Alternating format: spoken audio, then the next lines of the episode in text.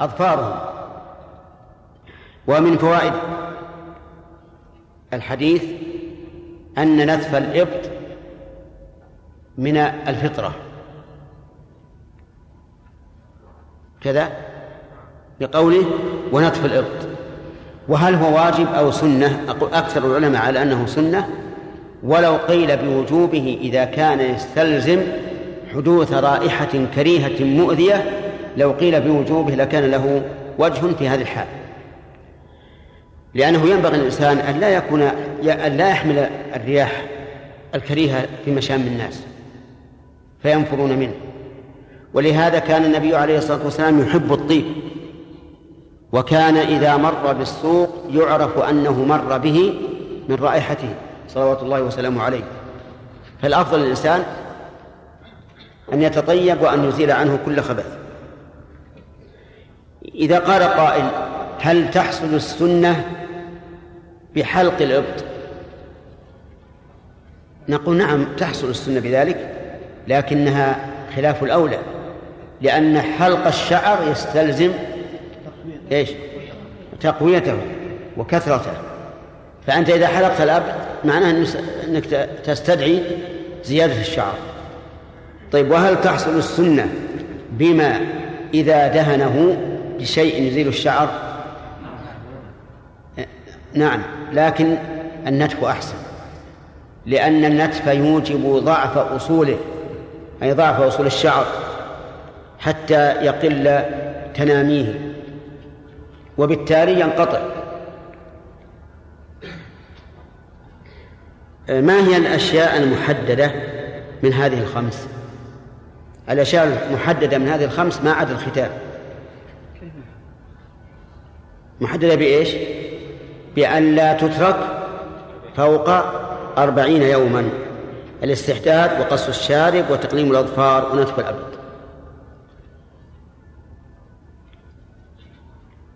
طيب وهل من الح... وهل من الفطرة حلق اللحية؟ نعم. لا عكس هذا. عكس ذلك. مع أن بعض الناس يروي حديثا حديثا حديثا. يروي حديثا حديثا. الثاني التأكيد ولا لا؟ أو حال؟ حال. يروي حديثا حديثا يقول أن الرسول عليه الصلاة والسلام يقول أكرموا اللحى وأهينوا الشوارب. ويقول إكرامها يعني حلقها حتى لا يكون لها رائحة أو تحمل شيئا. فانظر إلى هذا الضلال. إحداث حديث وتحريف معناه. لأننا نقول لو صح هذا الحديث لو صح هذا الحديث لكان المعنى أكرموها بأن لا تتعرضوا لها. لأن حلقها إهانة. أهين الشوارب يعني؟ إيه احلقوها أو أو كما جاء في الحديث قصوها. فعلى كل حال لا شك أن حلق اللحية محرم. أخذ شيء منها هل هو محرم؟ إن كان دون القبضة فهو محرم لكن تحريمه أخف من الحلق. لأنه كلما عظمت المعصية صارت أشد والحلق أعظم من القص. وأما ما زاد عن القبضة فقد اختلف العلماء فيه منهم من قال إنه لا بأس بأخذه ومنهم من قال إنه لا يجوز أخذه. والأولون احتجوا بفعل ابن عمر رضي الله عنهما أنه كان إذا حج وأظنه أو اعتمر قبض على لحيته فما زاد عن القبضة أخذه. مع أنه هو الذي روى النهي عن نعم الأمر بإعفاء اللحية. فما هو واجبنا نحن أن نأخذ بما رأى أو بما روى؟ بما روى لأنه ناقل. وهذه آه، ننتقل منها إلى معنى آخر. وهو أن العالم إذا أخطأ فقلده من يرى أنه أخطأ وقال أنا سأتبع هذا العالم على خطأه وصوابه. كان العالم معفوا عنه وهذا المقلد غير غير معفو عنه بل هو آثم.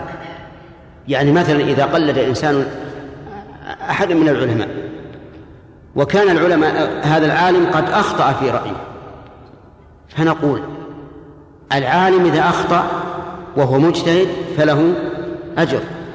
لكن متبع العالم إذا إذا علم أن العالم أخطأ ليس بمعذور ليس بمعذور.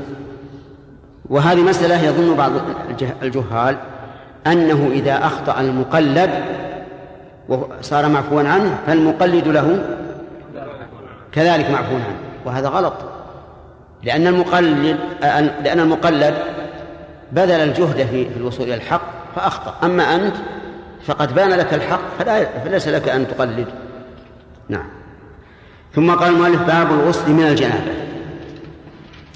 يقال الغسل والغسل والغسل مثلث الغير ولكل واحد معنى مستقل. الغسل فعل الاغتسال.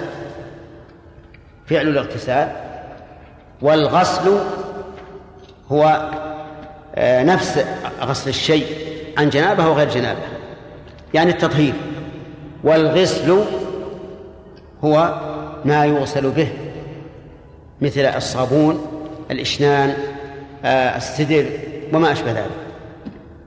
وقوله من الجنابة من هنا للسببية من للسببية أي باب الغسل بسبب الجنابة وما هي الجنابة؟ الجنابة بالأصل هي إنزال المني بشهوة لأن لأن المني باعد محله أي جانبه لكنها في الشرع تطلق على ذلك أي على خروج المني بشهوة وعلى الجماع وإن لم يكن إنزال فلها في الشرع معنيان يعني. المعنى الأول إيش؟ إنزال المني بشهوة والثاني الجماع وإن لم ينزل فصار المعنى الشرعي أوسع من المعنى اللغوي مع أن العادة أن المعنى اللغوي أوسع من المعنى الشرعي. انظر مثلا الزكاة هي النماء في اللغة لكنها في الشرع حق واجب لطائفة مخصوصة في شيء مخصوص. تجد دائما أن المعاني الشرعية أخص من المعاني اللغوية لكن أحيانا تكون المعاني اللغوية أخص. الغسل من الجنابة. عن أبي هريرة رضي الله عنه أن النبي صلى الله عليه وسلم لقيه في بعض طرق المدينة وهو جنوب. لقيه أي لاقاه وقابله وفي بعض طرق المدينة الطرق جمع طريق وهو ما تسلكه الأقدام مأخوذ من الطرق لأن القدم يطرق الأرض. والمدينة أل فيها للعهد الذهني أو الذكري أو الحضوري. تأمل. ال للعهد الذهني أو الذكري أو الحضوري. نعم. طيب الذهني.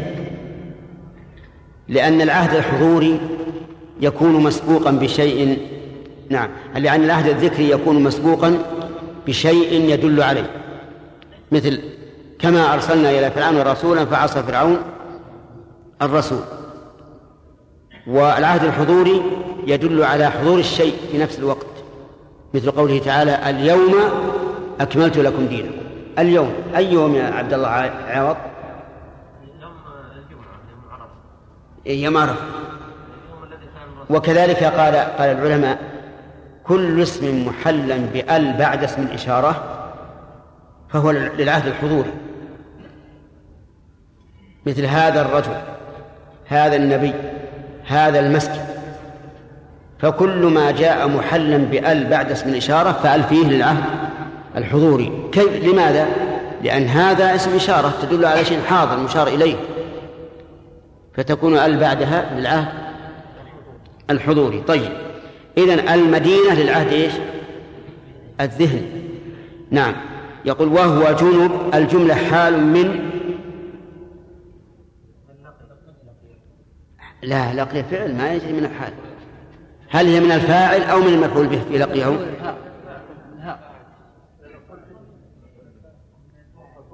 الآن عندنا لقي فيها ضمير مستتر فاعل وفيها ضمير مفعول به وهي الهاء. فقوله وهو جنوب هل هو يعود على الفاعل أو على المفعول به؟ على المفعول به. يعني أن النبي صلى الله عليه وسلم لقي أبا هريرة وهو أي أبو هريرة جنب وقوله جنب أي ذو جنابة. واعلم أن جنب كلمة مفردة في لفظها لكنها صالحة للجماعة والواحد. قال الله تعالى وإن كنتم جنبا جنبا. جنبا هذه مفردة أو أو مجموعة. وما لا. جنب. مفردة. لكن المراد بها هنا الجمع. وهو جنب. جنب مفردة والمراد بها واحد. طيب المراد بها واحد. فجنب من الألفاظ التي تصلح للواحد والجماعة. وهذا موجود في اللغة العربية. الفلك كلمة تصلح للواحد والجماعة. قال الله تعالى حتى إذا كنتم في الفلك وجرين بهم بريح طيبة. الفلك هنا جماعة ولا واحد؟ لا إله إلا الله. حتى إذا كنتم في الفلك وجرين بهم. المراد الجمع ولهذا قال جرينا ولم يقل جرى. وقال تعالى وسخر لكم الفلك لتجري في البحر بأمره. للمفرد ولا لا؟ للمفرد. للمفرد. ثم معنا؟ طيب. ننتقل إلى كلمة لطيفة. قال أهل العلم الأحدب ينوي الركوع. ينوي الركوع. تعرفون الأحدب؟ إيش؟ المقوس الظهر. ينوي الركوع. فيركع بالنية. قال ابن عقيل رحمه الله فهو راكع قائم. كفلك في العربية. وش معنى كفلك في العربية؟ يعني تصلح الجمع والواحد. هذا المنحني المتقوس يصلح انحناؤه. إيش؟ للركوع والقيام. وهذه من يعني من النكت في الواقع. أو يقال إن إن هذه قد تكون شاهدا لما قيل إن كل متبحر في فن فلا بد أن يعرف الفن الآخر وإن كان لم يدرسه كما جرى ذلك للكساء وأبي يوسف عند الرشيد. كان الكسائي يقول كل من تبحر في فن فلا بد أن يعرف غيره وإن لم يدرسه فقال له أبو يوسف ما تقول؟ يقول الكسائي في من سهى في سجد السهو. قال أقول من سهى في سجد السهو فلا سجد عليه. يقوله من؟ الكسائي. قال أين شاهده من النحو؟ قال شاهده من النحو أن المصغر لا يصغر. وسجود السهو سجود السهو مصغر مو صلاة. لكن هذه قد تكون يعني قصة مصنوعة والله أعلم بصحتها. نعم. ها؟ انتهى؟ ما في سؤال؟ لا بأس. ناخذ خمس دقائق. نعم. يجوز إزالة غير الشعر إيش؟ هل يجوز إزالة غير الشعر والعنب؟ أحسن بارك الله فيك. هذا سؤال مهم. يقول هل يجوز أن نزيل شعرا غير الإبط والعانة والشارب. أقول إزالة الشعر تنقسم إلى ثلاثة أقسام. إزالة الشعر تنقسم إلى ثلاثة أقسام. القسم الأول ما لا يجوز وهو اللحية. اللحية. القسم الثاني ما يطلب أن يزال وهي الثلاثة الشارب والأبط والعانة. القسم الثالث ما سكت عنه لم يؤمر به ولم ينهى عنه. فهل يقال إن ما سكت ما سكت الله عنه فهو عفو وأن للإنسان أن يزيله وله أن يبقيه؟ أو نقول أن الأصل فيما خلق الله الإبقاء لأن إزالته تغيير لخلق الله وهذه من أوامر الشيطان. هذه محل خلاف. منهم من قال لما كان الشعر منه ما أمر به ومنه ما نهي عنه يعني ما أمر بإبقائه ومنه ما نهي عن إبقائه قصد ما طلب إزالته والباقي مسكوت عنه فهذا مما عفى الله عنه. لأنه لو كان محبوبا إلى الله إزالته لأمر بها. ولو كان محبوبا إبقاؤه لأمر به. فلما سكت عنه صار الأمر إلى الإنسان فيه. ومنهم من قال لا لا يجوز إزالته لأن هذا من خلق الله وتغيير خلق الله من أوامر الشيطان. والصحيح أن في ذلك تفصيلا فإن كان وجوده مشوها فلا بأس من إزالته. وإن كان غير مشوه بل هو أمر معتاد فالأولى إبقاؤه. وأما التجرؤ على تحريمه ففيه نظر فيقال الأولى إبقاؤه. نعم. وجه التحريم عموم قول الرسول عليه الصلاة والسلام حف الشوارب وأعفو اللحى. فلم يستثني حالا دون حال. نعم.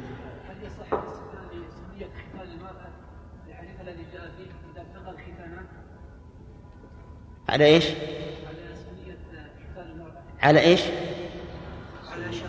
مشروعية ختان المرأة لا هو ما في شك مشروع.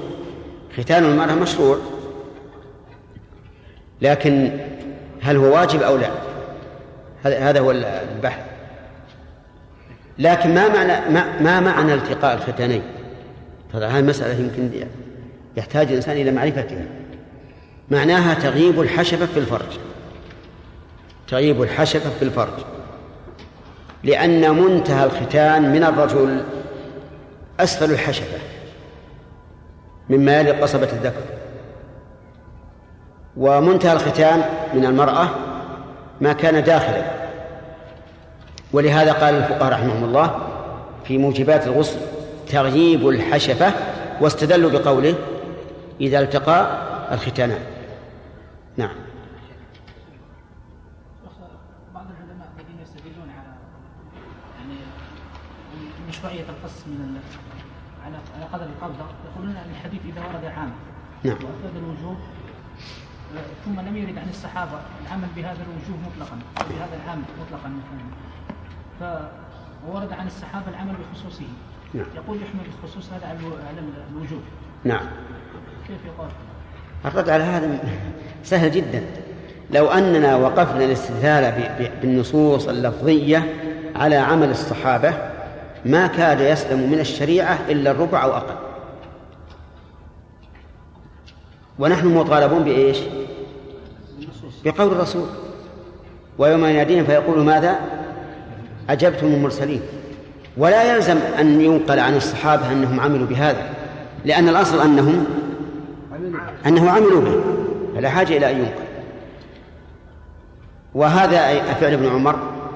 هل فعله أحد من الصحابة؟ إذا قدر أن فعله أبو هريرة أو اثنان أو ثلاثة ما يدل على أن بقية الصحابة يعملونه إما لأن لحاهم لا تطول أو لأنهم لا يرون القصة فيما زاد عن القبض ثم يقال أيضا إن الذي ورد عن ابن عمر إنما هو في العمرة أو الحج فكأنه جعله من النسك. إي نعم. انتهى الوقت. وصلى الله وسلم على نبينا محمد وعلى آله وصحبه أجمعين. وبعد. قال قال المؤلف رحمه الله لا نقل المؤلف قال المؤلف رحمه الله لماذا نقول نقل؟ ها؟ لماذا نقول نقل؟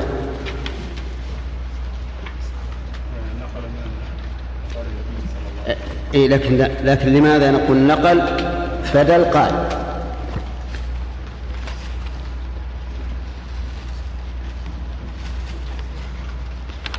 من يعرف؟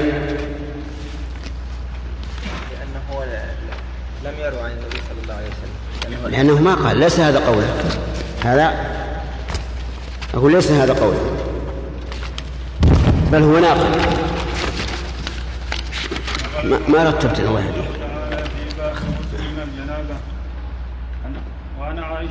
عن عن عن طيب بس كما هو عن عائشة تقول ونقل المؤلف رحمه الله عن عائشة. وتجيب نقل بعد الواو. وش هنا؟ حديث عقيدة.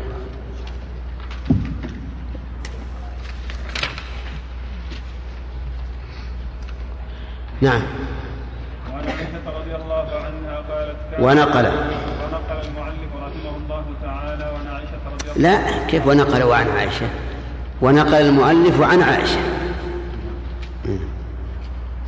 ونقل المعلف رحمه الله عن عائشة رضي الله عنها قالت كان رسول الله صلى الله عليه وسلم إذا اغتسل من الجنابة غسل يديه ثم تودع وضوءه للسلام ثم يغتسل ثم يقلل بيديه شعره حتى إذا ظن أنه قد أروى بشرته أفاد الماء عليه ثلاث مرات ثم غسل سائر جسده. وكانت تقول كنت أغتسل أنا ورسول الله صلى الله عليه وسلم من إناء واحد نغترف منه جميعا. بسم الله الرحمن الرحيم. الحمد لله رب العالمين. وصلى الله وسلم على نبينا محمد وعلى آله وأصحابه ومن تبعهم بإحسان إلى يوم الدين. سبق لنا أن الغسل مثلث مثلث الغيب. فما معناه بالفتح؟ الأخ.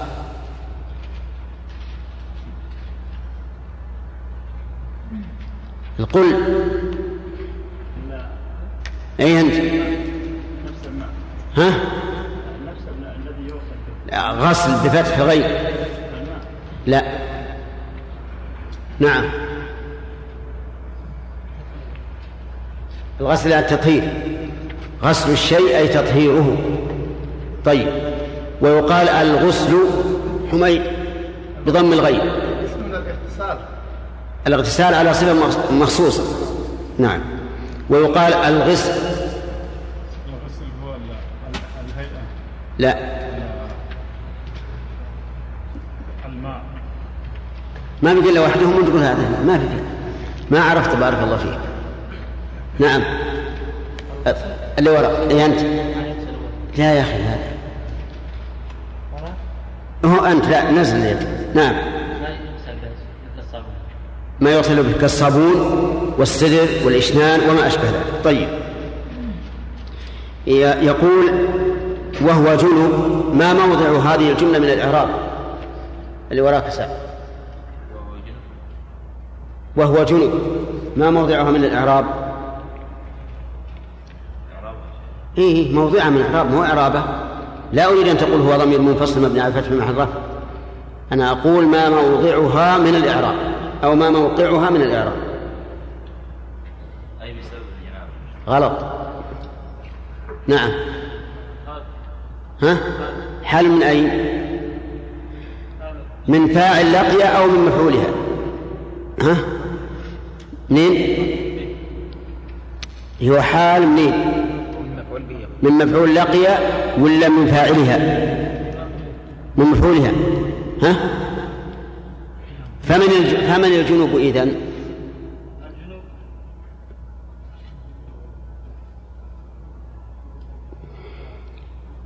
اصبروا يا جماعة. أبو هريرة صح. لأن الضمير في لقيه الهاء تعود إلى أبي هريرة. بارك الله فيك. نعم. ذكرنا أن كلمة جنوب تصلح للفرد والجماعة. مثالها في الجماعة. نعم.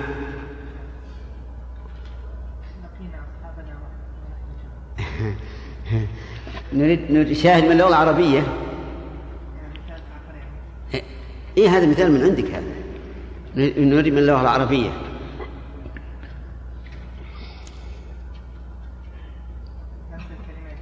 أي نعم نصف الكلمة جنوب.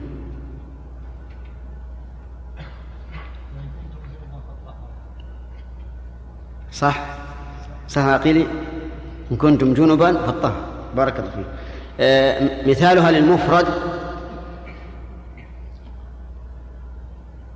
لا لورا. حديث اللي معنا لقيه وهو جنب. بارك الله فيك. آه نكمل آه شرح هذا الحديث ثم فوائده إن شاء الله. يقول قال قال فانخنست منه فذهبت فاغتسلت. انخنست أي انسللت بخفية. انسللت بخفية منه أي من الرسول صلى الله عليه وعلى آله وسلم. فذهبت فاغتسلت ثم جئت. يعني جئت إلى الرسول صلى الله عليه وسلم وقوله اغتسلت أي اغتسلت من الجنابة التي كانت علي. فقال أين كنت يا أبا هريرة؟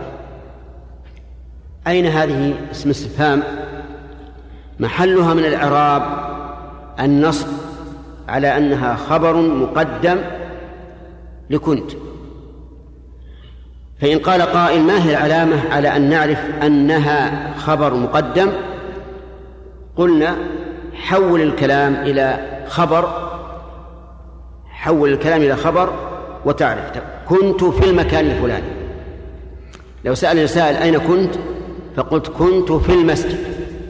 تجدون أن في المسجد تقع؟ إيش؟ خبر اللي كنت. إذن آه، أداة الاستفهام لهذا الذي وقع خبرا تكون هي أيضا خبرا. وعلى هذا فنقول أين كنت؟ أين؟ في موضع نصب على أنها خبر مقدم. والتاء في كنت اسمها. أين كنت يا أبا هريرة؟ قال كنت جنبا. فكرهت أن أجالسك على نعم وأنا على غير طهارة. ما قال كنت في كذا وكذا. شرح حاله أولا ليعرف النبي صلى الله عليه وسلم أين كان. قال كنت جنبا أي على جنابة فكرهت أن أجالسك وأنا على غير طهارة. جملة وأنا على غير طهارة حال من فاعل أجالس وليست من الكاف. فقال سبحان الله سبحان الله أي تنزيها لله عز وجل. تنزيها لله. قال العلماء وهي اسم مصدر. سبحان اسم مصدر. فما هو المصدر؟ المصدر تسبيح. يقال سبح يسبح تسبيحا. فما وافق فعل فما وافق الفعل فهو مصدر. وما خالفه وكان بمعنى المصدر فهو اسم مصدر. سبح يسبح تسبيحا. نقول في تسبيحا إنها مصدر لأنها موافقة للفعل. سبح يسبح سبحان الله. نعم نقول اسم مصدر. فسبحان اسم مصدر. فهي إذن منصوبة على أنها مفعول مطلق. وعاملها محذوف وجوبا. وهي مضافة إلى اسم الجلالة وجوبا. انتبه. فصار في سبحان وجوبان. الوجوب الأول حذف عاملها. فلا تجمع بينها وبين عاملها أي لا تقول سبحان سبح سبحان الله. لا يمكن تقول هذا. و والوجوب الثاني إيش؟ الإضافة. لا يمكن أن تأتي سبحان إلا مضافة. فلا يصح أن تقول سبحانا بل لابد أن تقول سبحان الله. فهي إذن مفعول مطلق عامله محذوف وجوبا وهي مضافة إلى اسم الجلالة وجوبا أو جوازا. وجوبا طيب. فما معنى التسبيح؟ التسبيح مأخوذ من سبح إذا انطلق في الماء. إذا انطلق في الماء. والانطلاق في الماء يقتضي بعدا وتطهيرا لأن الماء مطهر والانطلاق فيه يعني الانزلاق فيه يقتضي البعد. ولهذا يقال إن التسبيح معناه تنزيه الله عز وجل عن كل ما لا يليق به عز وجل. تسبيح تنزيه الله عن كل ما لا يليق به. فأنت يجب أن تشعر إذا قلت سبحان الله أنك نزهت الله عن كل ما لا يليق به. وما الذي وما الذي لا يليق به؟ أذكره لكم الآن. الذي لا يليق به كل صفة نقص. كل صفة نقص فإنها لا تليق به. مثل الجهل التعب الإعياء أو ما أشبه أو ما أشبه العمى الصمم الموت النوم كل هذا لا يليق بالله. فهو منزه عنه. ثانيا كل نقص في كماله. وهذا ليس كالأول الأول رفع العيب مطلقا الثاني رفع العيب في كماله. يعني مثلا نقول إن لله تعالى قوة لا لا لا يشوبها ضعف. إن لله قوة لا يشوبها ضعف. وانظر إلى قوله تعالى ولقد خلقنا السماوات والأرض وما بينهما في ستة أيام وما وما مسنا من لغوب. إذا نفى الله عنه أن يمسه اللغوب وهذا نفي لنقص في كماله وش الكمال الذي الذي دل عليه خلق السماوات والأرض في ستة أيام؟ القوة والقدرة. فنفى أن يكون في هذه القوة والقدرة تعب وإعياء. ومثل ذلك أولم يروا أن الله الذي خلق السماوات والأرض ولم يعي بخلقهن. هذه أيضا نفي نقص في امشي في كماله. الثالث مما ينزه الله عنه مشابهة الخلق مشابهة المخلوق. مشابهة المخلوق كقوله تعالى ليس كمثله شيء وهو السميع البصير. وقوله هل تعلم له سميا؟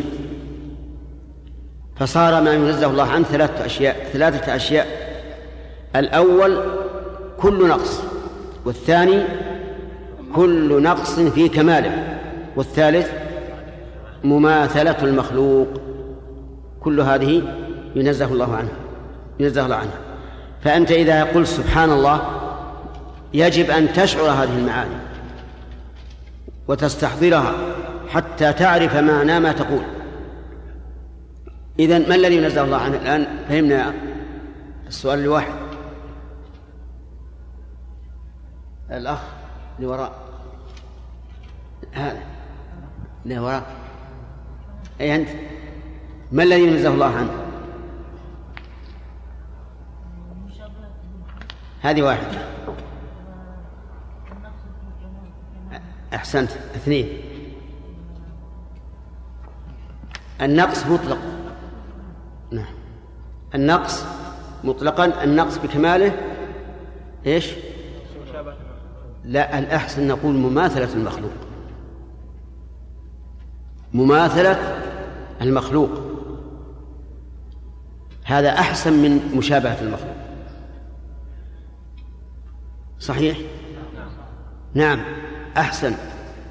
لماذا؟ أولا لأنه اللفظ المطابق لما في القرآن. ليس كمثله ولم يقل ليس كشبهه ثانيا أنك إذا قلت مشابهة فهي ليس على إطلاقها. ليس على إطلاقها. إذا قلت الله منزه عن مشابهة المخلوقين فليس على إطلاقها. ليش؟ لأنك إن أردت مطلق المشابهة فهذا غلط. وإن أردت المشابهة المطلقة أي من كل وجه فهذا أيضا غلط. كلام معلوم ولا غير معلوم؟ ها؟ إن أردت مطلق المشابهة فهذا غلط. لأنه ما من شيئين موجودين إلا وبينهما شيء من التشابه. وجود ووجود ثابت للخالق والمخلوق. لكن بينهما فرق. لكن اشتبه في إيش؟ في أصل الوجود. علم وعلم. للمخلوق علم وللخالق علم. إيش؟ اشتبه في أصل العلم. وإن اختلف في في متعلقه وفي حاله لكن لابد من مشابهة. لكن هذه ما هي مشابهة مطلقة هذه مطلق مشابهة. مطلق مشابهة. لا بد من هذا. ولهذا أثبت الله للإنسان علما وأثبت لنفسه علما وأثبت للإنسان سمعا وأثبت سمعا وهكذا. طيب وإن أردت المشابهة المطلقة فهذا أيضا غلط. المشابهة المطلقة هي التساوي من كل وجه. إذا أردت بقولك من آه، ليس كشبه شيء نعم. إذا أردت بقولك إن الله لا يشابه الخلق المشابهة المطلقة فهذا غلط. ومعنى المشابهة المطلقة إيش؟ المساواة من كل وجه. هذه لا لا يصح. لماذا؟ لأن هذا لا يحتاج إلى نفي. هذا لا يحتاج إلى نفي. إذ لم يقل أحد من البشر إن المخلوق مشابه للخالق من كل وجه. أو أن الخالق مشابه للمخلوق من كل وجه. ما قال أحد بهذا؟ أنتم معي يا أخوان؟ طيب. إذا كان لم يقل به أحد وكان قد علم بالضرورة التباين بين الخالق والمخلوق فهل نحتاج إلى نفي المماثلة الآن؟ إذا كان معلوما بالضرورة لا نحتاج. فما مثل نفينا للمشابهة المطلقة؟ إلا كمثل من قال كأننا والماء من حولنا قوم جلوس حولهم ماء. هذا خبر جديد. كأننا والماء من حولنا إيش؟ قوم جلوس حولهم ماء. كيف تقول هالكلام هذا؟ أنت لو قلنا جالسين حول الماء ما يحتاج تقول كأننا قوم جلوس. وكقول القائل السماء فوقنا والأرض تحتنا. يحتاج إلى إلى إلى بيان. ولهذا قال بعض علماء النحو إن هذه الجملة الأرض تحتنا والسماء فوقنا إنها ليست كلاما. لأن الكلام لفظ مفيد وهذه ما تفيد. كلنا يعرفها على كل حال الآن نقول إن نفي المماثلة أحسن. لماذا؟ يا يا من الله المستعان وش ندرسها؟ كلام الله. أولا لأنه اللفظ الذي جاء به النص ليس كمثله شيء. ثانيا أنك إذا قلت نفي المشابهة فماذا تعني بالمشابهة التي نفيتها؟ إن أردت المشابهة المطلقة وهي التساوي من كل وجه فهذا لا يحتاج إلى نفي لأنه معلوم بالضرورة وما كان معلوما بالضرورة فإن نفيه لغو من القول. ما في فائدة. وإن أردت مطلق المشابهة يعني المشابهة في أصل الشيء فهذا لا يصح نفيه لأنك لو أردت نفي المشابهة من كل يعني مطلقا وأن الله لا يشابه أحدا بشيء أبدا. لازم من هذا إيش؟ العدم. لأنك, لأنك إن قلت إن الله موجود قل طيب الإنسان موجود. إذا انفي أن الله موجود. إذا أردت مطلق المشابهة. فلذلك لا يصح أن نقول إن نفي المشابهة نفي مطلق المشابهة لأن هذا أمر مستحيل. ما أدري واضح ولا مو واضح؟ طيب. الله يوضح.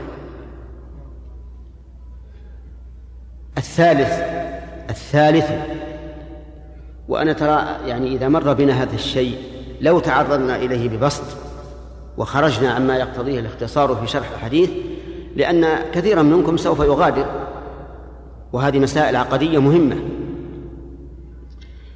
أقول إذا قلت نفي مشابهة. نفي المشابهة فهنا قد يعنى به نفي الصفات. لأن المعتزلة والأشاعرة وجميع المعطلة يقولون إثبات الصفات إثبات للتشبيه. فلا يفهم الأشعري والجهمي والمعتزلي من قولك بلا مشابهة لا يفهم إلا إلا أن المعنى إيش؟ بلا إلا أن المعنى بلا إثبات بلا إثبات صفات.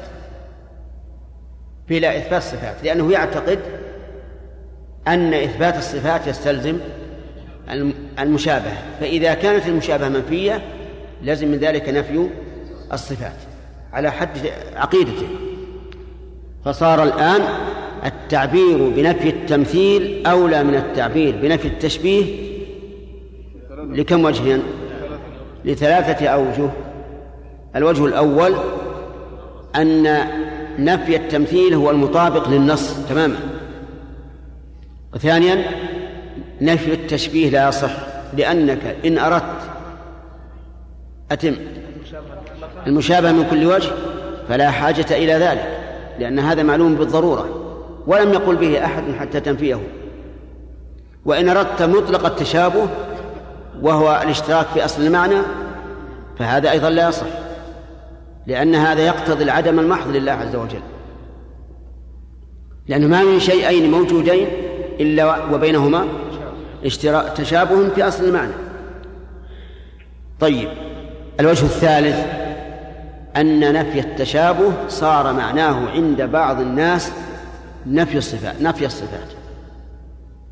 لأنهم يدعون أن إثبات أي صفة يعني التشبيه. فإذا نفيت التشبيه فمعنى ذلك نفي الصفات. وهذا لا شك أنه معنى باطل. وعليه فأنا أحثكم على أنكم إذا أردتم أن تأتوا بنفي فقولوا نفي التمثيل لهذه الوجوه الثلاثة. طيب سبحان الله نعود إلى الحديث. معناها تنزيها لله. تنزيها لله. والذي ينزه الله عنه ثلاثة أشياء. كل صفة نقص كل نقص في كماله كل مماثلة للمخلوق. طيب.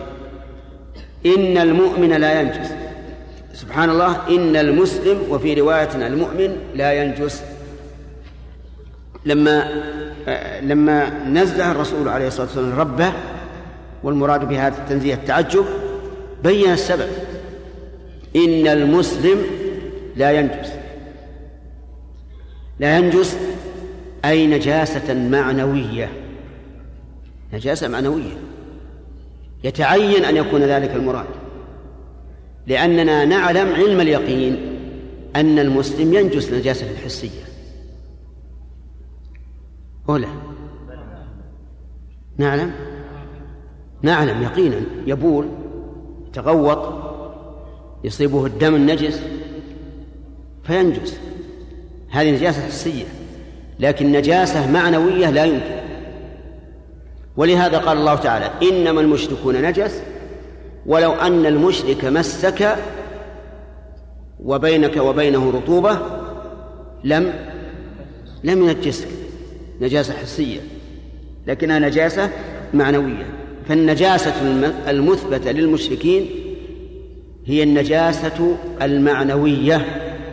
والنجاسة المنفية عن المؤمنين هي النجاسة المعنوية أيضا. أفهمتم يا جماعة؟ إن المؤمن لا ينجس يعني حتى لو أصابته الجنابة ولزمه التطهير أو التطهر من الجنابة فإنه لا ينجس. يستفاد من هذا الحديث فوائد. منها أن رسول الله صلى الله عليه وسلم يمشي في الأسواق ويعتريه من, من, من مما يعتري البشر ما يعتري البشر. فهو يمشي في الأسواق ويأكل الطعام ويشرب الشراب ويلبس الثياب للدفء ويلبس الدروع للوقاية من الحرب وغير ذلك. كل الخصائص البشرية ثابتة لمن؟ للرسول عليه الصلاة والسلام. وبهذا نعرف بطلان قول من قال إن الرسول عليه الصلاة والسلام طاهر, طاهر البول والغائط. طاهر البول والغائط. نقول هذا كذب. لو كان طاهرا كما زعمتم لم يحتج إلى استنجاء ولا استجمار ولا, غس ولا غير ذلك. بل هو يعتريه ما يعتري البشرية في الأمور الطبيعية. ويدل لهذا قول الله تعالى قل إنما أنا بشر مثلكم شوف أكد هذا مرتين بشر ومثلكم حتى لو لم يقل مثلكم عرفنا أنه مثلنا ما دام قال هو بشر لكن أكد ذلك يمتاز عنا بما بعد ذلك وهو قوله يوحى إليه هذا اللي يمتاز عنه أنه عليه الصلاة والسلام أوحي إليه فصار رسول نبيا. طيب ومن فوائد هذا الحديث جواز تصريح الإنسان بما يستحيا منه للحاجة.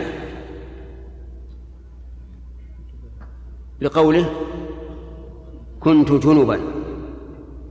كنت جنبا. هذه عادة يستحيا منها. أن يقول الإنسان إني جنب أو على جنابة أو ما أشبه ذلك. لكن إذا دعت الحاجة لمثل هذا فلا حرج.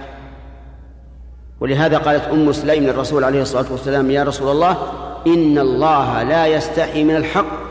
هل على المرأة من غسل إذا احتلمت؟ تقوله للرسول عليه الصلاة والسلام. والرسول أجل من يجل في الحديث ومع ذلك تقول هذا الكلام. نعم. فنقول ما يستحى منه يجوز التصريح به عند عند الحاجة ومن فوائد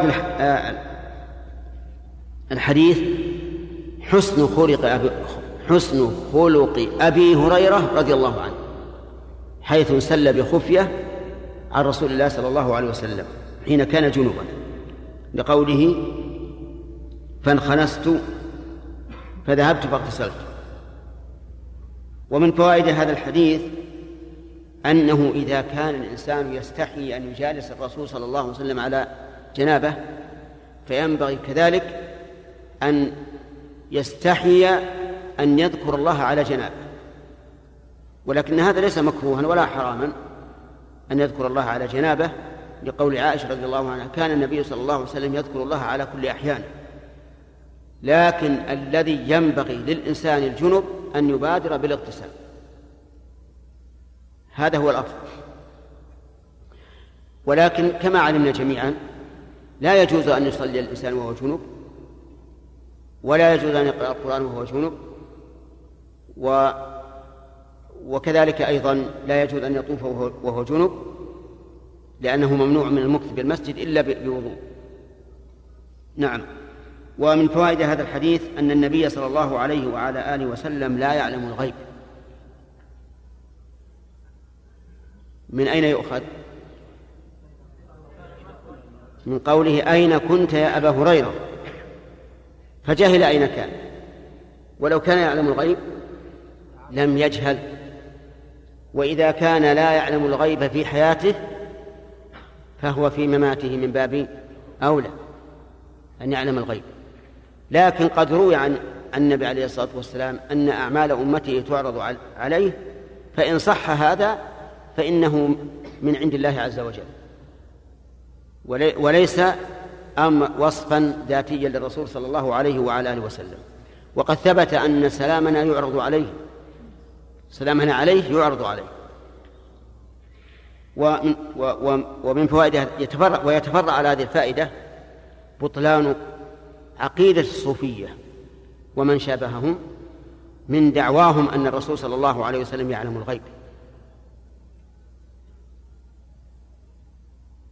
وجهه أن هذا الحديث ظاهر جدا في أن الرسول صلى الله عليه وسلم لم يعلم الغيب. فيقال لهم أين دليلكم؟ بل نقول لهم في القرآن ما يرد عليكم. قال الله تعالى قل لا أقول لكم عندي خزائن الله ولا أعلم الغيب ولا أقول لكم إني ملك. إن أتبع إلا ما يوحى إلي. ومن فوائد هذا الحديث أن الجنب لا ينجس نجاسة حسية. ها؟ أن الجنب لا ينجس نجاسة حسية.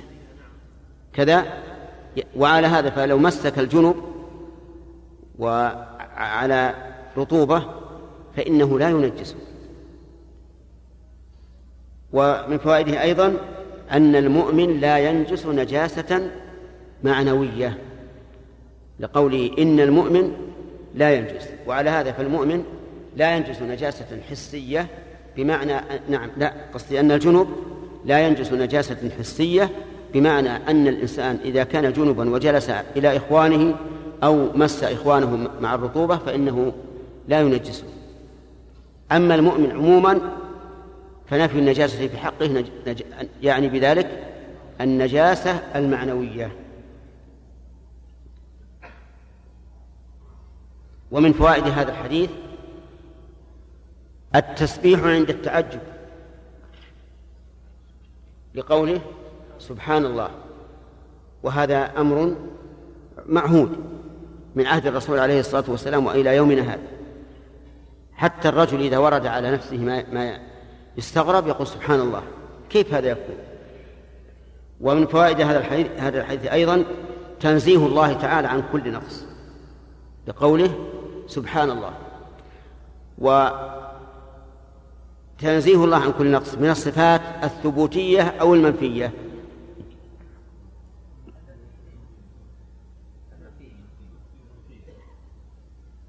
فكروا. عزمتم على المنفية؟ نعم. لكن قد سبق لنا أنه ليس في صفات الله نفي محض. وأن الصفة المنفية عنه تتضمن كمال ضدها. فمثلا تنزيه الله يتضمن كماله. ويظهر هذا في الشرح الذي ذكرناه لكم أنه ينزه عن أمور ثلاثة. ومن فوائد هذا الحديث حسن تعليم الرسول عليه الصلاة والسلام. وأنه إذا ذكر الحكم ذكر الحكم الذي قد يستغرب ذكر علته حتى يطمئن القلب ويزول الاستغراب وجه ذلك أنه لما قال سبحان الله قال إن المؤمن لا ينجز ثم انتقل المؤلف رحمه الله إلى نقل الأحاديث في بيان كيفية الغسل. والغسل له كيفيتان. كيفية واجبة وكيفية مستحبة. يعني أن الإنسان يغتسل على سبيل الوجوب ويغتسل على سبيل الكمال. فأما الوجوب فأن فأن يتطهر. أن يتطهر يعني بجميع بدنه. على أي حال كان. لقول النبي صلى الله عليه وسلم لقول الله تعالى وإن كنتم جنبا فاطهروا. ولقول النبي صلى الله عليه وسلم للرجل حين أعطاه الماء اذهب فأفرغه على نفسك. اذهب فأفرغه على نفسك ولم يبين كيف يفرغه. وهذا يدل على أن الغسل من الجنابة يكفي على أي وجه كان. لكن لا بد من المضمضة والاستنشاق لأن الفم والأنف من الظاهر لا من الباطن. توافقون على هذا؟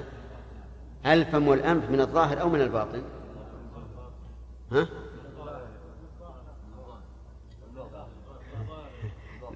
ما يجي واحد بوسط يقول لا من الظاهر ولا من الباطن؟ هو من من الظاهر. والدليل على هذا وجوب تطهيره في الطهارة في الوضوء وكذلك في الغسل. والدليل الآخر أن الإنسان لو أدخل الماء في فمه وهو صائم يفطر أو لا؟ لا يفطر. وكذلك لو أدخله في أنفه فإنه لا يفطر. إذن فهو من من الظاهر لا من الباطن. آه، ما تقولون في رجل جاء إلى بركة ماء وهو جنوب فغاص فيها بنية الاغتسال ثم خرج وتمضمض واستنشق أيصلي أم لا؟ صلي كيف يصلي؟ لأنه طهر بدنه والغسل ما يحتاج إلى ترتيب حتى نقول لابد ترتب تبدأ في وجهك ثم يديك إلى آخره. لا لأن البدن يكون عضوا واحد. طيب ما رأيكم في رجل عليه جنابة وغسل ساقيه ثم فخذيه ثم بطنه ثم صدره ثم رأسه؟ يصح؟ يصح. مع أنه بدأ بأسفله. يجوز أو لا؟ يجوز. لأنه لا يشترط فيه الترتيب. والدليل عموم الآية. فطهروا وعموم قول الرسول عليه الصلاة والسلام للرجل خذ هذا فأفرغه على نفسك. ولا قال له افعل كذا أو افعل كذا. هذه هي الصفة الواجبة وتأتي إن شاء الله الصفة المستحبة في الدرس القادم.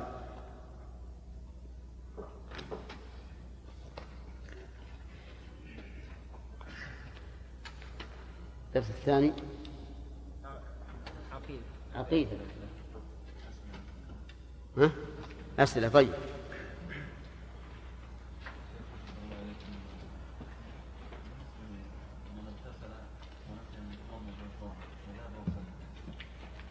من اغتسل ونسي أن يتمضمض ويستنشق فإنه يعيد يعيد الغسل ويعيد الصلاة أيضا. نعم.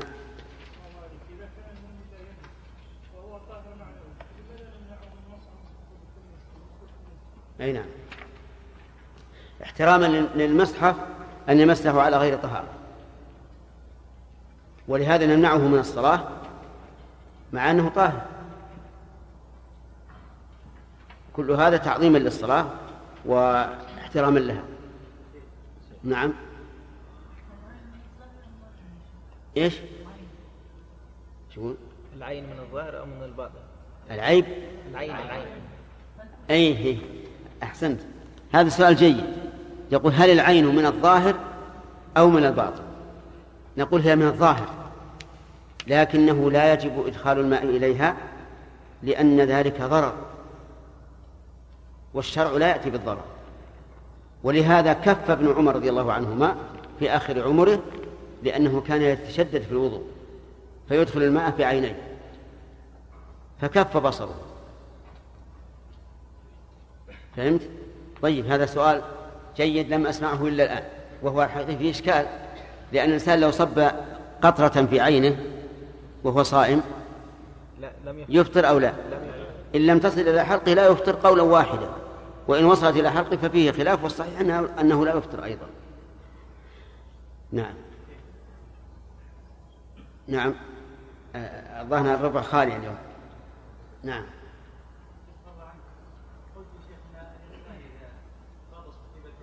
إذا إذا إذا قل الكلمة. أشكلت علي إذا إيش؟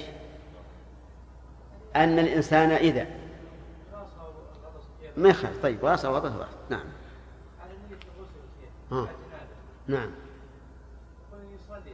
أي نعم. لا أحسنت. هذا أيضا إشكال لكنه بسيط. يقول هل يجوز أن يقتصر الإنسان على الغسل دون الوضوء وهل يرتفع حدثه؟ والجواب نعم. نعم يجوز. اقرأ الآية. وإن كنتم جنبا فالطهر وقال ولم يقل توضؤوا ثم ثم الطهر نعم.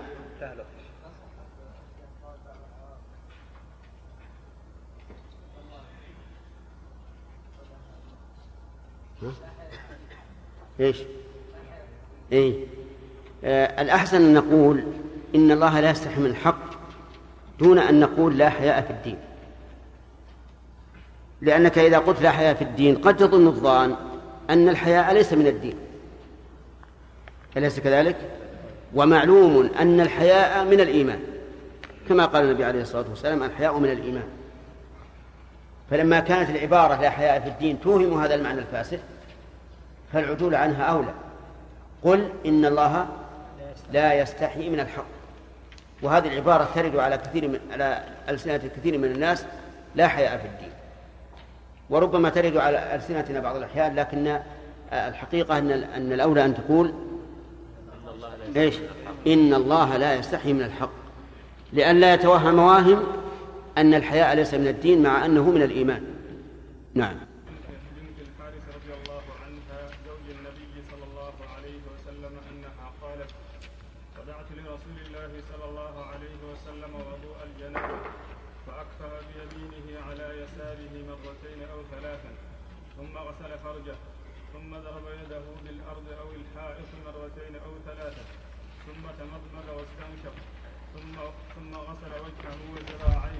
ثم أفاد على رأسه الماء ثم غسل سائر جسده ثم تنحى فغسل رجليه قالت فأتيت في ثاني بعد؟ أعطني أعرف البيت. فأتيته بفرقة فلم يردها فجعل ينقض الماء بيديه. عندك؟ بيديه. بس بسم الله الرحمن الرحيم. الحمد لله رب العالمين وصلى الله وسلم على نبينا محمد وعلى آله وأصحابه ومن تبعهم بإحسان إلى يوم الدين. سبق لنا أن الغسل من الجنابة له صفتان صفة واجبة وصفة كاملة. آه، فما هي الواجبة؟ أي نعم. نعم. أن يفرغ الماء على جميع بدنه مع المضمضة والاستنشاق. طيب. ما هو الدليل على أن هذا هو الواجب؟ الأخ. أنت. السؤال ما هو الدليل على أن الغسل الواجب هو أن يعم الإنسان بدنه بالماء ويتمضمض ويستنشق إيش؟ شو؟ ها؟ لا لا هذا الدليل وإن كنتم جنبا فطهروا ولم يذكر أن نطهر الأيمن قبل الأيسر أو الأعلى قبل الأسفل أطلق فدل هذا على الإنسان إذا غمر بدنه بالماء ناويا الغسل من الجنابة أجزأ مع المضمضة والاستنشاق. في حديث أيضا؟ أن الرسول عليه الصلاة والسلام أمر الصحابي فقال له اذهب أعطاه ماء فقال اذهب فأفرغه على نفسك. على نفسه ولم يذكر له شيئا. أما الكاملة فقال عن عائشة رضي الله عنها قالت كان النبي صلى الله عليه وسلم إذا اغتسل من الجنابة. يعني إذا شرع في الاغتسال. إذا شرع في الاغتسال. وليس المعنى إذا فرغ وليس المعنى إذا أراد. انتبه ولد. إذا اغتسل أي شرع. إذا قمتم إلى الصلاة فاغسلوا. إذا أردتم. وإذا وبهذا نعرف أن الفعل قد يراد به الإرادة وقد يراد به الشروع فيه دون إكماله وقد يراد به إكماله. حسب السياق. إذا اغتسل من الجنابة وقوله من الجنابة من هذه الظاهر أنها للسببية أي بسبب الجنابة والجنابة سبق أنها في اللغة من البعد وأنها في الشرع إما جماع وإما إنزال مني بشهوة. غسل يديه ثم توضأ وضوءه للصلاة ثم يغتسل. قول غسل يديه يعني الكف يعني بذلك الكفين. يغسل كفيه لأنهما الآلتان اللتان يطهر بهما فناسب أن يبدأ بهما قبل كل شيء. وهنا لم تذكر رضي الله عنها غسل الفرج لكنه ذكر في حديث ميمونة وهو أمر لا بد منه. فيوصل الفرج قبل كل شيء. يصل فرجه وما لوثه من أثر الجنابة. ثم يصل كفيه. ثم توضأ وضوءه للصلاة. يبتدئ بغسل الوجه وينتهي بغسل الرجلين. إذن غسل الرجلين. ثم ثم يغتسل. ثم يغتسل أن يفيض الماء على بدنه. لكن بماذا يبدأ؟ ثم يخلل بيديه شعره حتى إذا ظن أنه قد أروى بشرته أفاض الماء عليه ثلاث مرات. يعني يصب الماء على الشعر. وشعر الرسول عليه الصلاة والسلام كثير لأنه لا يحلقه إلا في حج أو عمرة.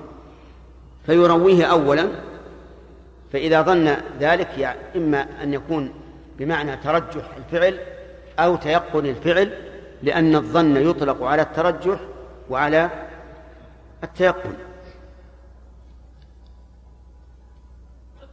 صح. من إطلاقه على التيقن. قوله تعالى وظنوا أن لا ملجأ من الله إلا إليه. ظنوا يعني تيقن.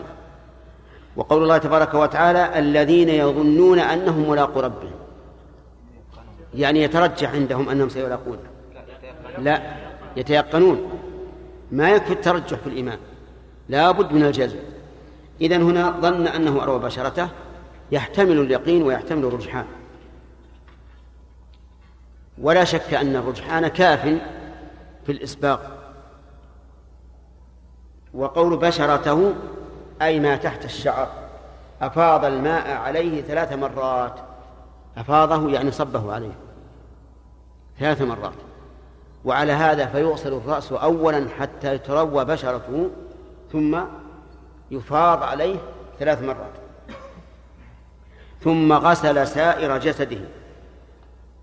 سائر بمعنى باقي أو بمعنى جميع. لأنها إما أن تكون مشتقة من السؤر وهو البقية. وإما أن تكون مشتقة من السور وهو البناء المحيط بالبيت. فعلى الأول تكون سائر بمعنى باقي وعلى الثاني تكون سائر بمعنى جميع. وهنا يحتمل أن المراد غسل سائر جسده أي باقيه فيخرج من ذلك الرأس. ويحتمل أن المراد بذلك الجميع فيكون شاملا للرأس. نعم. ثم غسل سائر جسده. انتهى. انتهت صفة الغسل. انتهت صفة الغسل. هل غسل رجليه بعد ذلك؟ لا. لأنه غسلهما مع الوضوء أولا. وكانت تقول كنت أغتسل أنا ورسول الله صلى الله عليه وسلم من من إناء واحد نغترف منه جميعا. يغتسلان من إناء واحد ويلزم من ذلك أن يكون كاشفي العورة. كاشفي العورة. أليس كذلك؟ لأن هذا هو هو الواقع. إذ أنهما لا يتكلفان الاغتسال وعليهما قميص مثلا. لا يتكلفان هذا. لا بد أن يكون آه، كاشف العورة. وقولنا اقترف منه جميعا قد ورد تفصيله في آه، في لفظ آخر أن أيديهما تختلف. الرسول يكون قد نزع وهي قد آه، أنزلت يدها تختلفان. حتى كان أحدهما يقول أبق لي أبق لي لأن الماء كان قليلا. ففي هذا الحديث فوائد. منها أنه ينبغي للإنسان إذا اغتسل أن يكون كما كان الرسول صلى الله عليه وسلم يغتسل. لعموم قول الله تعالى لقد كان لكم في رسول الله أسوة حسنة وعرفتم الصفة. ومن فوائد هذا هذا الحديث الاكتفاء بالظن في باب الطهارة. لقوله حتى إذا ظن أنه أروى بشرته. ولهذا قال العلماء رحمهم الله يكفي الظن في الإسباغ ويكفي الظن في في تطهير الفرج في باب الاستنجاء والاستجمار. ولا شك أن هذا من باب التخفيف. أن يقال يكتفى بالظن. لأننا لو قلنا لا بد من اليقين فربما يكون ذلك فاتحا للوسواس. ويبقى الإنسان دائما يفرك الدبر. يقول إلى الآن ما بعد ما تيقنت لكن إذا قلنا يكتفى بغلبة الظن صار هذا صار في هذا دفع دفع للوسواس. نعم. ومن فوائد هذا الحديث أن الاغتسال لا يشرع فيه التكرار في غير الرأس. أن الاغتسال لا يشرع فيه التكرار في غير الرأس. لقولها ثم غسل سائر جسده ولم تذكر ثلاثا ولا مرتين. وهذا هو الصحيح. أنه لا يشرع تكرير آه، الاغتسال بل يكفي الاغتسال مرة واحدة. لأن هذا الطهارة عامة ومن فوائد هذا الحديث أن أنه لا يعاد غسل القدمين إذا غسلا في أول الغسل. من أين يؤخذ؟ أنها لم تذكر ذلك. والسياق في مقام البيان. والبيان لا بد أن يكون شاملا لجميع الطهارة لجميع العبادة. وهي قد ذكرت أولا أنه توضأ إيش؟ وضوءه للصلاة. ومن فوائد هذا الحديث جواز اغتسال الرجل مع زوجته في مكان واحد. من أين يؤخذ؟ كنت أغتسل. نعم. آه، أنا ورسول الله من إناء واحد. لكن لو قال قائل يجوز أن يكون الإناء بينهما وهناك جدار. تدخل يدها من فرجة في الجدار ويدخل يده كذلك. ماذا نقول؟ نقول هذا بعيد. ولا يمكن أن ينفتح هذا الباب علينا. في باب الاستدلال لا تحاول أن تدخل الجوازات أو الإجازات العقلية. لأننا لو فتحنا باب الإجازة العقلية ما بقي لنا دليل سالم إطلاقا. كل دليل يمكن أن يورد الإنسان عليه شبهة يقول يحتمل. هذا ممكن أن يكون هناك جدار ويكون الإناء جنب الجدار وتدخل يدها مثلا من ثقب في الجدار وتغترف أليس كذلك؟ عجيز أو عجيب بلى عقلا جائز. لكن عادة غير جائز. غير جائز. إذا آه، تبقى الفائدة حقيقة أو آه، احتمالا حقيقة. لأن هذا احتمال عقلي بعيد تمنعه العادة. ومن فوائده جواز كشف الرجل عورته للمرأة والمرأة عورتها للرجل. لأن المغتسل عادة يكون عاريا من الثياب. وهذا صحيح. أنه يجوز للإنسان أن آه، أن يكشف عورته لامرأته وأن تكشف عورتها له. لقول الله تعالى والذين هم لفروجهم حافظون إلا على أزواجهم أو ما ملكت أيمانهم فإنهم غير ملومين. فإن قيل إن النبي صلى الله عليه وسلم قال لا تجردا تجرد العيرين يعني عند الجماع. قلنا هذا الحديث ضعيف. وكان النبي عليه الصلاة والسلام ينام هو وأهله في لحاف واحد مباشرة.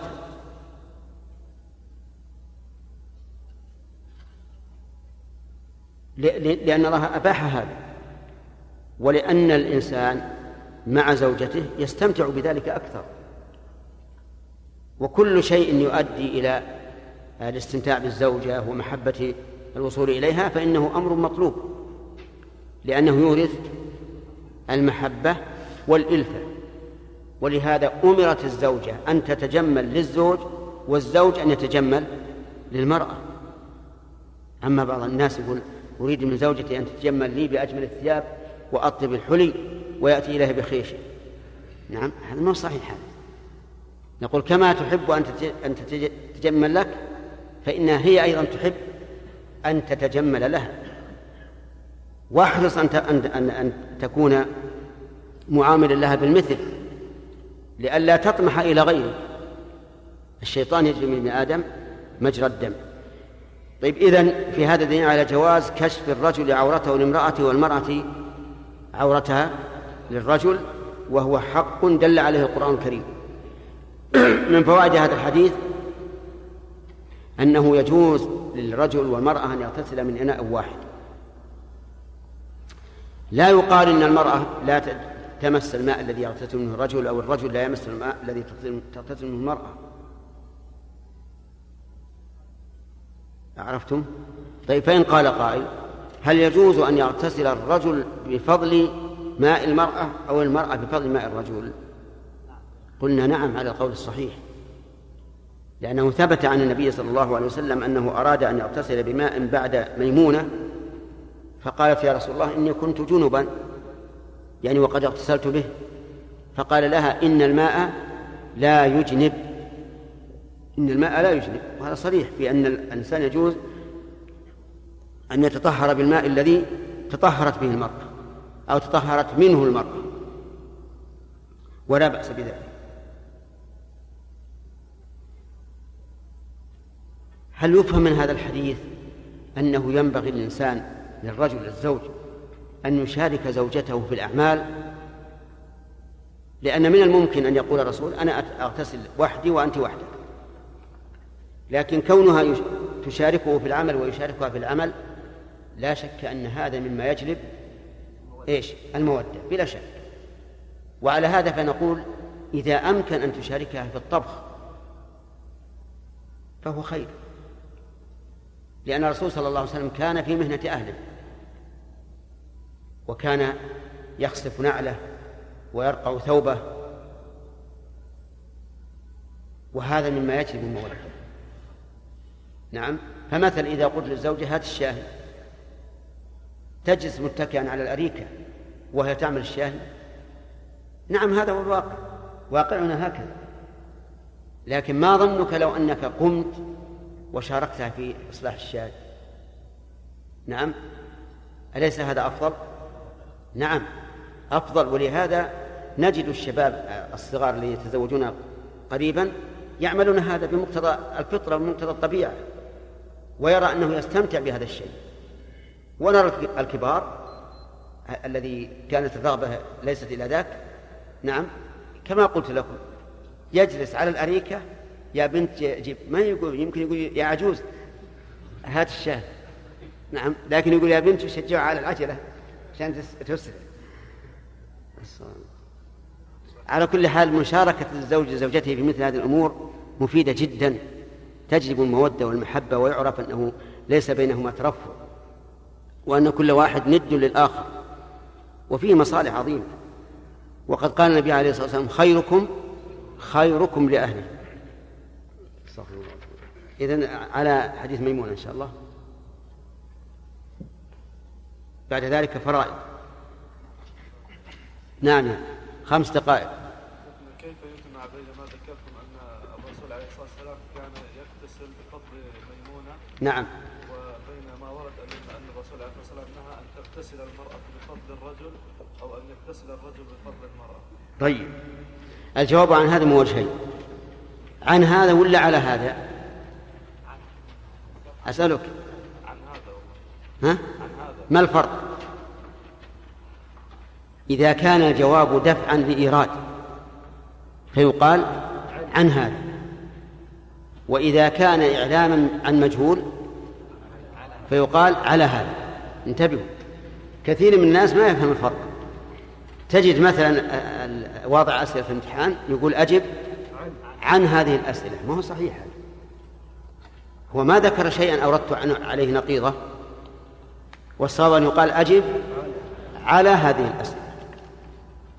واضح يا جماعة؟ ولهذا تجدون في في كتب العلم التي فيها تناقش يقول وأجاب هؤلاء عن هذا. وأجاب الآخرون عن عن هذا. فالفرق هو هذا. إن كان الجواب دفعا لإيراد. فيقال كيف؟ عن لا يا أخي. إذا كان دفعا لإيراد. عن. وإذا كان إعلاما بمجهول فهو أعلى. طيب الجواب على هذا الحديث يا اسمك؟ يا محمد. من وجهين. أولا أن بعض العلماء ضعفه. قال لا يصح.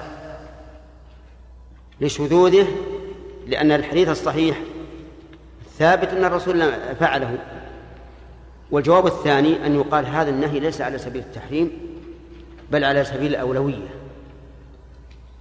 ولهذا جاء في نفس الحديث وليغترفا جميعا. فكأن الرسول عليه الصلاة والسلام أراد أن يغترفا جميعا لما ذكرنا في حديث عائشة حتى تحصل الإلفة والمودة وما أشبه ذلك. فيكون النهي هنا عن إيش؟ على سبيل الكراهة وإن شئت تقول على سبيل الأدب يعني والأولى والأفضل. وهذا الأخير أصح يعني نقول هذا من باب الأولوية فقط أن لا يغتسل أحدهما في الآخر بل يغتسلان جميعا نعم كان إيش؟ نعم. نعم. إيه. هذا سؤال جيد. يقول ذكرنا أن الرسول عليه الصلاة والسلام كان ذا شعر كثيف وأنه لا يحلق شعره إلا في حج أو عمرة. فهل هذا من السنة؟ هذا سؤال. طيب. الجواب عنه ولا عليه؟ عليه يعني أنت ما أردت الإيراد. الجواب على ذلك أن يقال الصحيح أن اتخاذ الشعر من باب العادات وليس من باب العبادات ولهذا لم يأمر به الرسول عليه الصلاة والسلام. ولما كان إعفاء اللحية من من العبادات أمر به. فاتخاذ شعر الرأس ليس من العادات ليس من العبادات ولكنه من العادات. فإذا كنت في بيئة تتخذ شعر الرأس فلا تشد عنه لا تحلق. وإذا كنت في بيئة تحلق رأسها فاحلق. ولهذا قال الرسول عليه الصلاة والسلام لما رأى الصبي الذي حلق رأسه دون البعض قال احلقه كله أو دعه كله. انتهى الوقت. طيب. من صاحبنا؟ سم بالله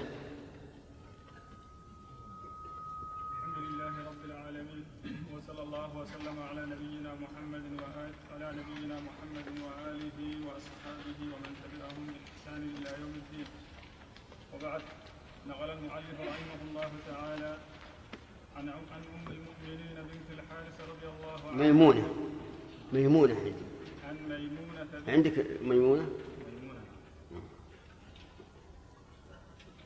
ميمونة بنت بنت الحارث رضي الله عنها زوج النبي صلى الله عليه وسلم أنها قالت وضعت لرسول الله صلى الله عليه وسلم وضوء الجنابة فأكفأ بيمينه على يساره مرتين أو ثلاثة ثم غسل فرجه ثم ضرب يده بالأرض أو بالحائط مرتين أو ثلاثة ثم تمدمد واستنشق ثم غسل وجهه وذراعيه ثم أفاد على رأسه الماء ثم غسل سائر جسده ثم تنحى فغسل رجليه. قال قالت فأتيت بخرقة فلم يردها فجعل ينفض الماء بيديه. بسم الله الرحمن الرحيم. الحمد لله رب العالمين وصلى الله وسلم على نبينا محمد وآله وأصحابه أجمعين. سبق لنا أن للغسل من الجنابة كيفيتان واجبة وكاملة. وتقدم الكلام على حديث عائشة رضي الله عنها. وقد أشكل على بعض الناس تقسيم الغسل إلى كيفيتين وقال إنه كيفية واحدة وهي الكاملة. قال لأن الله تعالى قال وإن كنتم جنوبا فاطهروا. وهذا مجمل. فبينته السنة. ولا شك أن هذا الاعتراض وجيه لكن كون الرسول عليه الصلاة والسلام لم يبين هذه الكيفية للرجل الذي أعطاه الماء وقال أفرغه على نفسك يدل على أنها ليست بواجب. أما الحديث الثاني في الكيفية فهو عن ميمونة بنت الحارث رضي الله عنها زوج النبي صلى الله عليه وعلى آله وسلم أنها قالت إلى آخره. قوله زوج النبي هذا هو الأفصح من اللغة العربية يعني أن كلمة زوج تقال للرجل وتقال للأنثى فيقال هذه زوج فلان ويقال هذا زوج فلانة لكن الفرضيين اصطلحوا على أن يكون أن تكون الأنثى بالتاء زوجة والرجل بدون تاء من أجل التمييز بين الرجل والمرأة عند قسم المواريث. ولهذا لا تكاد تجد في كتب الفرضيين زوج بمعنى زوجة. وهذا لا بأس به لأن زوجة لغة لكنها لغة رديئة قليلة جدا. ولا أدري عن أن ينفل معه كتب. طيب. أنها قالت وضعت لرسول الله صلى الله عليه وسلم وضوء الجنابة. وضوء الجنابة فيه شيء من التجوز. لأن لأن الحقيقة أن يقال ماء الجنابة أو ماء غسل الجنابة لكن قالت وضوء ووضوء بفتح الواو هو الماء الذي يتوضأ به والوضوء بالضم هو نفس الفعل. فإذا قلنا وضوء هو الماء الذي يتوضأ به فكيف يصح أن يقال وضوء الجنابة؟ لأن الجنابة ليس فيها وضوء. بل ليس فيها وضوء إلا تبعا. فيقال إن هذا من باب التجوز في اللغة واللغة العربية قد قد يتجوز باللفظ في غير معناه لكن تدل عليه القرائن. وإذا دلت عليه القرائن صار حقيقة في موضعه. وهذا هو الذي هو الذي جعل شيخ الإسلام ابن تيمية رحمه الله يقول إنه لا مجاز في اللغة لأن الكلمة يتحدد معناها بما يحتف بها من قرائن لفظية أو حالية. فإذا تحدد المعنى بحسب السياق أو بحسب قرينة الحال فحينئذ يكون حقيقة حقيقة في معناه. ولنا أن نقول إنها قالت وضوء الجنابة لأن الغسل يشتمل على الوضوء. أليس كذلك؟ فصار هذا من باب التغليب وهو التعبير باللفظ الدال على أحد المعنيين تغليبا كما يقال جاء العمران والمراد بهما أبو بكر وعمر وتقول القمران والمراد بهما الشمس والقمر. والجنابة يعني الغسل من الجنابة. ف فأكفأ بيمينه على يساره مرتين أو ثلاثة. أكفأ بيمينه على يساره. أكفأ الإناء باليمين على اليسار. يعني أنه آه، أماله إلى إلى إلى يده اليسرى آه، مرتين أو ثلاثة. ويحتمل أن المعنى أكفأ بيمينه أي أنه صب الماء بيمينه ثم غسل بها يساره وكل يساره وكل جائز. مرتين أو ثلاثة. أو هنا للشك وليست للتنويع لأن لأنها إنما ذكرت غسلا واحدا مرة واحدة ولا يمكن فيها التنويع بين الثنتين والثلاث. ولكن قد يقول قائل ألا يجوز أن تكون أو بمعنى بل كقوله تعالى وأرسلناه إلى مائة ألف أو يزيدون أي بل يزيدون على تقدير بعض العلماء.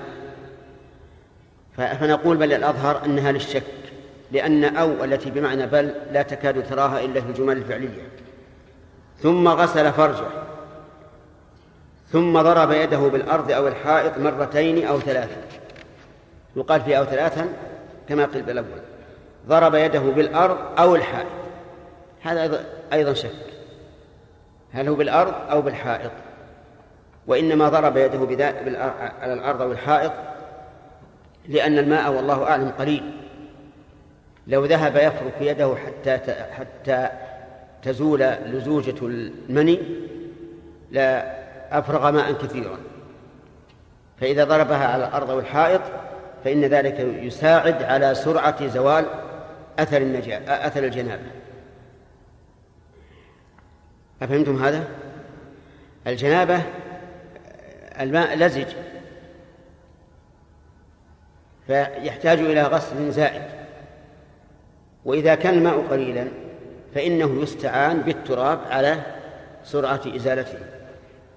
ثم غسل ثم تمضمض واستنشق واستنثر. أو نعم ثم تمضمض واستنشق. المضمضة مثل الخضخضة يعني إدارة الماء في الفم. تدير الماء في فمك هذه مضمضة واستنشق أي جذب الماء بنفس من منخريه. وغسل وجهه وذراعيه. غسل وجهه نعم وذراعيه لأن هذا هو الوضوء.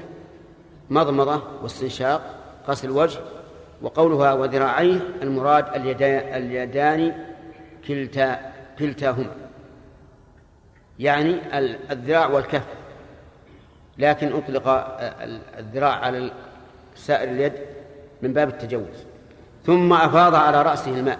طيب إذا قال قائل كيف تقول إنه أطلق الذراع على جميع اليد مع الكف من باب التجوز؟ أليس هذا خلاف الظاهر؟ عجيب. بلى. ولكن نقول إن حديث عائشة يبين هذا حيث قالت إنه توضأ وضوءه للصلاة ثم أفاض على رأسه الماء وهنا أطلق أنه أفاض ولم تذكر التثليث فهل يقال إنه لم يثلث هنا لأن ظاهر الحال أن الماء إيش؟ قليل ولذلك لم يغسل رجليه ثم أفاض على رأسه الماء. ثم غسل سائر جسده. سائر بمعنى باقي أو بمعنى جميع. ثم تنحى فغسل رجليه. تنحى أي ذهب ناحية أخرى فغسل رجليه. وهذه المرة الأولى في غسل رجليه. وإنما تنحى لأن الأرض التي تحته كانت طينا. فأحب أن يغسل رجليه في على أرض يابسة حتى لا تتلوث بالطين. وهنا إذا تدبر الإنسان الحديث عرف أن الماء قليل بلا شك. أولا لأن النبي صلى الله عليه وسلم اقتصر على بعض أعضاء الوضوء وجعل الرجلين آخر شيء. ثانيا أنه ضرب بيديه الأرض أو الحائط مرتين أو ثلاثا لإزالة أثر الجنابة ولزوجة المني. ولو كان الماء كثيرا لأفاض عليه حتى يزول. ثالثا أنها لم تذكر أنه أفاض على رأسه ثلاث مرات بعد أن أروى بشرته. وكل هذا يدل على أن الماء كان قليلا. على كل حال لدينا الآن صفتان. كلاهما من الكمال. الصفة الأولى ما دل ما دل ما دل عليها حديث عائشة. والثانية ما دل عليه حديث ميمونة رضي الله عنها. قالت فأتيت